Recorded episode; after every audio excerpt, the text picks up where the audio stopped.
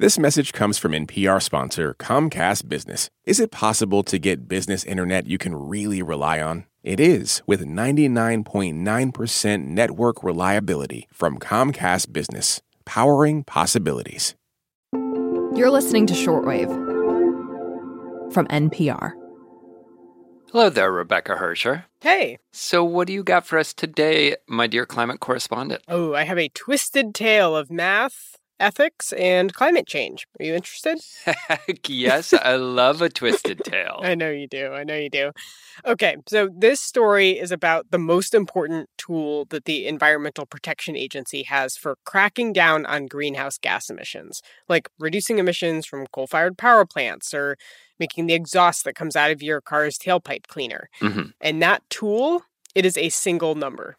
A single number, a digit, like like four. Four, that is a number. Or more like four dollars. Okay. This number is expressed in dollars.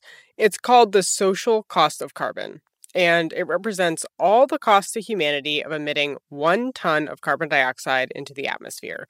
For example, the cost of lost crops and flooded homes and lost wages when people can't safely work outside, plus the cost of climate related deaths. Okay, so I want to get this straight. The EPA estimates the value in dollars of all of the bad things that happen because of climate change all over the world. And then it distills it down to this like one number, this dollar figure. This sounds like a PowerPoint presentation from hell.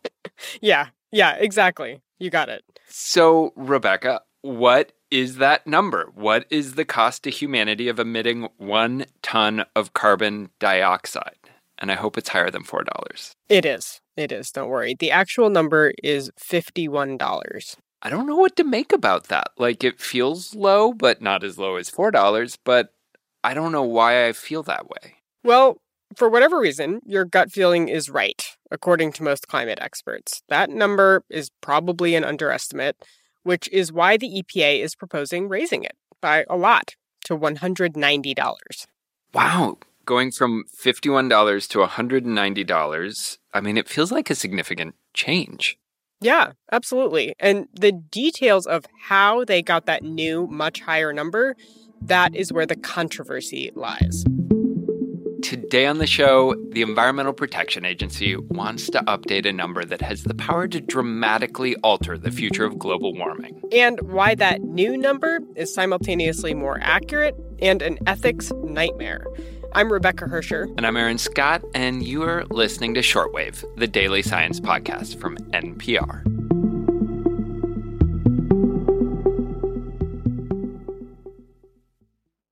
This message comes from Apple Card. You earn up to 3% daily cash on every purchase. That's 3% on products at Apple, 2% on all other Apple Card with Apple Pay purchases, and 1% on anything you buy with your titanium Apple Card or virtual card number. Visit apple.co slash card calculator to see how much you can earn. Apple Card issued by Goldman Sachs Bank USA, Salt Lake City branch. Subject to credit approval. Terms apply.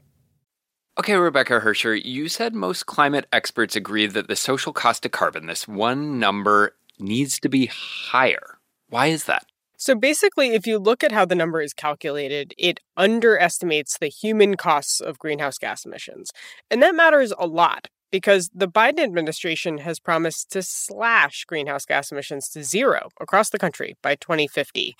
But the federal government actually doesn't have that many tools in its toolbox to do that. Tamma Carleton is a climate economist at the University of California, Santa Barbara. we don't have other avenues for large scale climate policy at the federal level. Um, this is our main tool. Okay, so lay it out then. How can this one number be such a powerful tool for cutting emissions? Because every major regulation is required to go through something called a cost benefit analysis to make sure that it's worth it, economically speaking. That the benefits of, say, reducing emissions from cars and trucks outweigh the costs to car companies and consumers. For example, this method was used to get rid of lead paint. Okay. And this calculation actually came up recently during the Trump administration. That administration was getting rid of some regulations about the emissions from cars and trucks, meaning that vehicles could emit more pollution. And one way that they justified that was to use a method for calculating the social cost of carbon that spit out a really low number, like about $10. And so by setting a really low cost, they could then say it's not worth it to invest in cars to make them more efficient, right? Exactly. And on the flip side, a higher social cost of carbon number would make it easier to justify regulations that cut emissions, even if those regulations might not be politically popular in the short term. For example, replacing all of America's power plants with renewable energy right away, or ending fossil fuel extraction in the US that would be really expensive, right? Mm-hmm. If the benefits to humanity are paltry, maybe it doesn't make sense. But if the benefits to humanity are really big, then the government should do it. At least that's the idea. All right. So the EPA is proposing almost quadrupling the current social cost of carbon number. I'm guessing that's got a lot of people excited. Yeah, totally. Wait, this number is way better than the earlier number. Daniel Hemel is a law professor at New York University, and he specifically studies these cost benefit analyses. So going from $51 to $190, uh, that's a move in the right direction. A move in the right direction. Doesn't sound like a resounding endorsement. I, I think I hear a but coming. yeah. Uh, Daniel has concerns about the new number, specifically the way that the EPA is thinking about the lives that are lost from climate change. Because remember, to calculate this number, the EPA is adding up all the costs of emitting greenhouse gases. And one of the biggest costs is deaths climate change kills people. Mm-hmm. There was a study last year that estimated 74 million lives could be saved this century by getting to zero emissions by 2050. Noah Kaufman is a climate economist at Columbia University. The question is how, how to how to put a value on those deaths. This is the area of economics that has always made me a little bit queasy. I mean, how on earth does the EPA or any government agency calculate how much a life is worth? Well, the EPA says on its website that they're not putting a dollar amount on a human life. Instead, the agency says it, quote, uses estimates of how much people are willing to pay for small reductions in their risk of dying. Uh huh. That sounds like verbal gymnastics. What does it mean? Well, what the EPA is doing is they're using a very well established economics method where they look at real world data about the jobs that people have and how much they make and use that to estimate how much people will pay to reduce their risk of dying.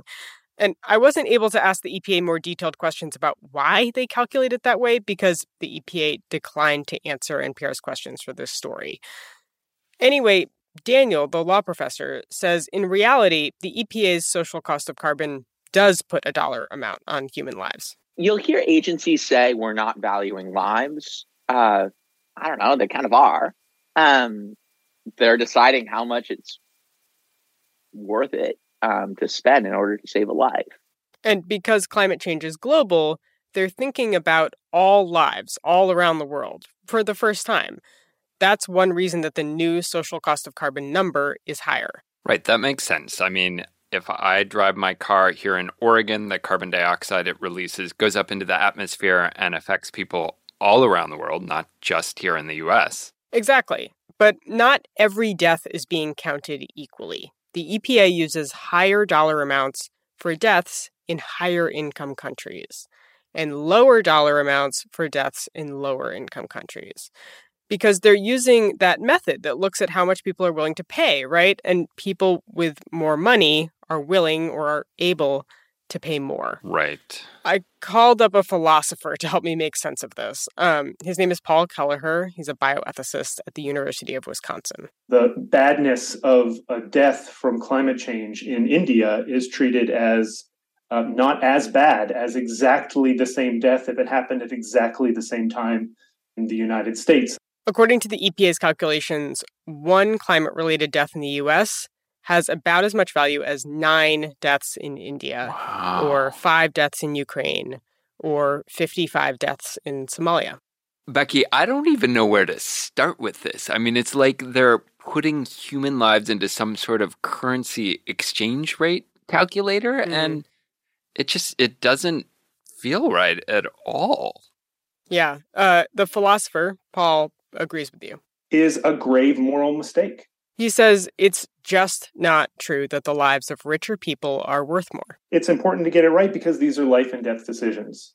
Every molecule of carbon dioxide matters, every ton of carbon dioxide matters. And so small changes in these uh, dollar numbers, for example, the social cost of carbon, will make a big difference to who lives, who dies, how good their lives are, how bad their deaths are. Daniel, the law professor, worries about how the EPA's choice could affect the thinking of people right here in the US. We send a problematic message to Americans when we use a method for assigning values to lives outside the United States that ends up valuing light skinned people from the global north more than dark skinned people from the global south.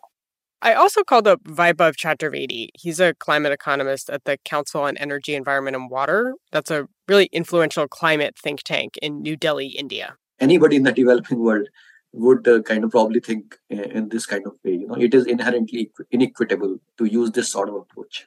Okay, so there are all sorts of ethical arguments against doing things this way. Let's talk about the practical implications, though. I mean, if the EPA values lives this way, how does that affect the usefulness of this social cost of carbon number? Right. That's a great question because remember, this is a really important tool for reducing greenhouse gas emissions. And this was actually Vaibhav's main point. He said the US government should put the same value on every life, morally, but also logically because America's greenhouse gas emissions endanger people everywhere, and especially in low lying and low income countries where people are more vulnerable to rising seas and extreme weather. Right. So, Becky, can we do a quick thought experiment here? Let's say the EPA changed its mind and put the same value on lives everywhere, regardless of country. How would the social cost of carbon number change? Do we know? So, we don't know exactly what would happen, but we have a rough idea. So there was a study that the economist Tamma Carleton worked on last year, and it estimated that the EPA's number would approximately double if all lives were valued equally. Wow. Vaibhav says that would be a good thing because it would push the US to cut greenhouse gas emissions more quickly. That would mean that US government will have to enhance the pace of action because now the cost of carbon will be much higher. The social cost will be much higher. And that could lead to less emissions, which means less climate change in the coming decades, which would save lives. Yeah, that's the idea. I know that you said that the EPA declined to answer questions for NPR for this story, but do we know what comes next from the agency? I mean, they've proposed this $190 number. Now what? Well, proposals like this, they go through a process where the public gets to weigh in. So that's happening right now until February 13th. And after that, the EPA will make a decision about whether to formally adopt this number. And I should say, the White House also has a group of people working to update the social cost of carbon. That effort would create a new number that theoretically the entire government could use, not just the EPA. But so far, that group hasn't proposed anything. Becky, thanks for bringing this to us. I got to admit, as I'm trying to process this, I just find it mind boggling that one of the most powerful tools that the government has to confront climate change feels so utterly changeable depending on the data that economists decide to plug into it. Yeah, yeah, I hear you on that. Um, I think also as a climate reporter, as a science reporter, that's why I think it's so important to focus on how this number gets calculated, even though it's super complicated. Uh, but, you know, this one number, it, it draws on so many fields economics, philosophy, atmospheric science, and it's such an important tool for reducing emissions here in the US.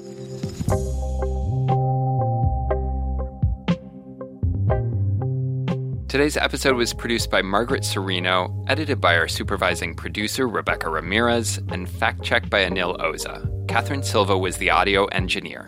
Brendan Crump is our podcast coordinator. Our senior director of programming is Beth Donovan, and the senior vice president of programming is Anya Grundmann. I'm Rebecca Hersher. And I'm Aaron Scott. Thanks as always for listening to Shortwave, the daily science podcast from NPR.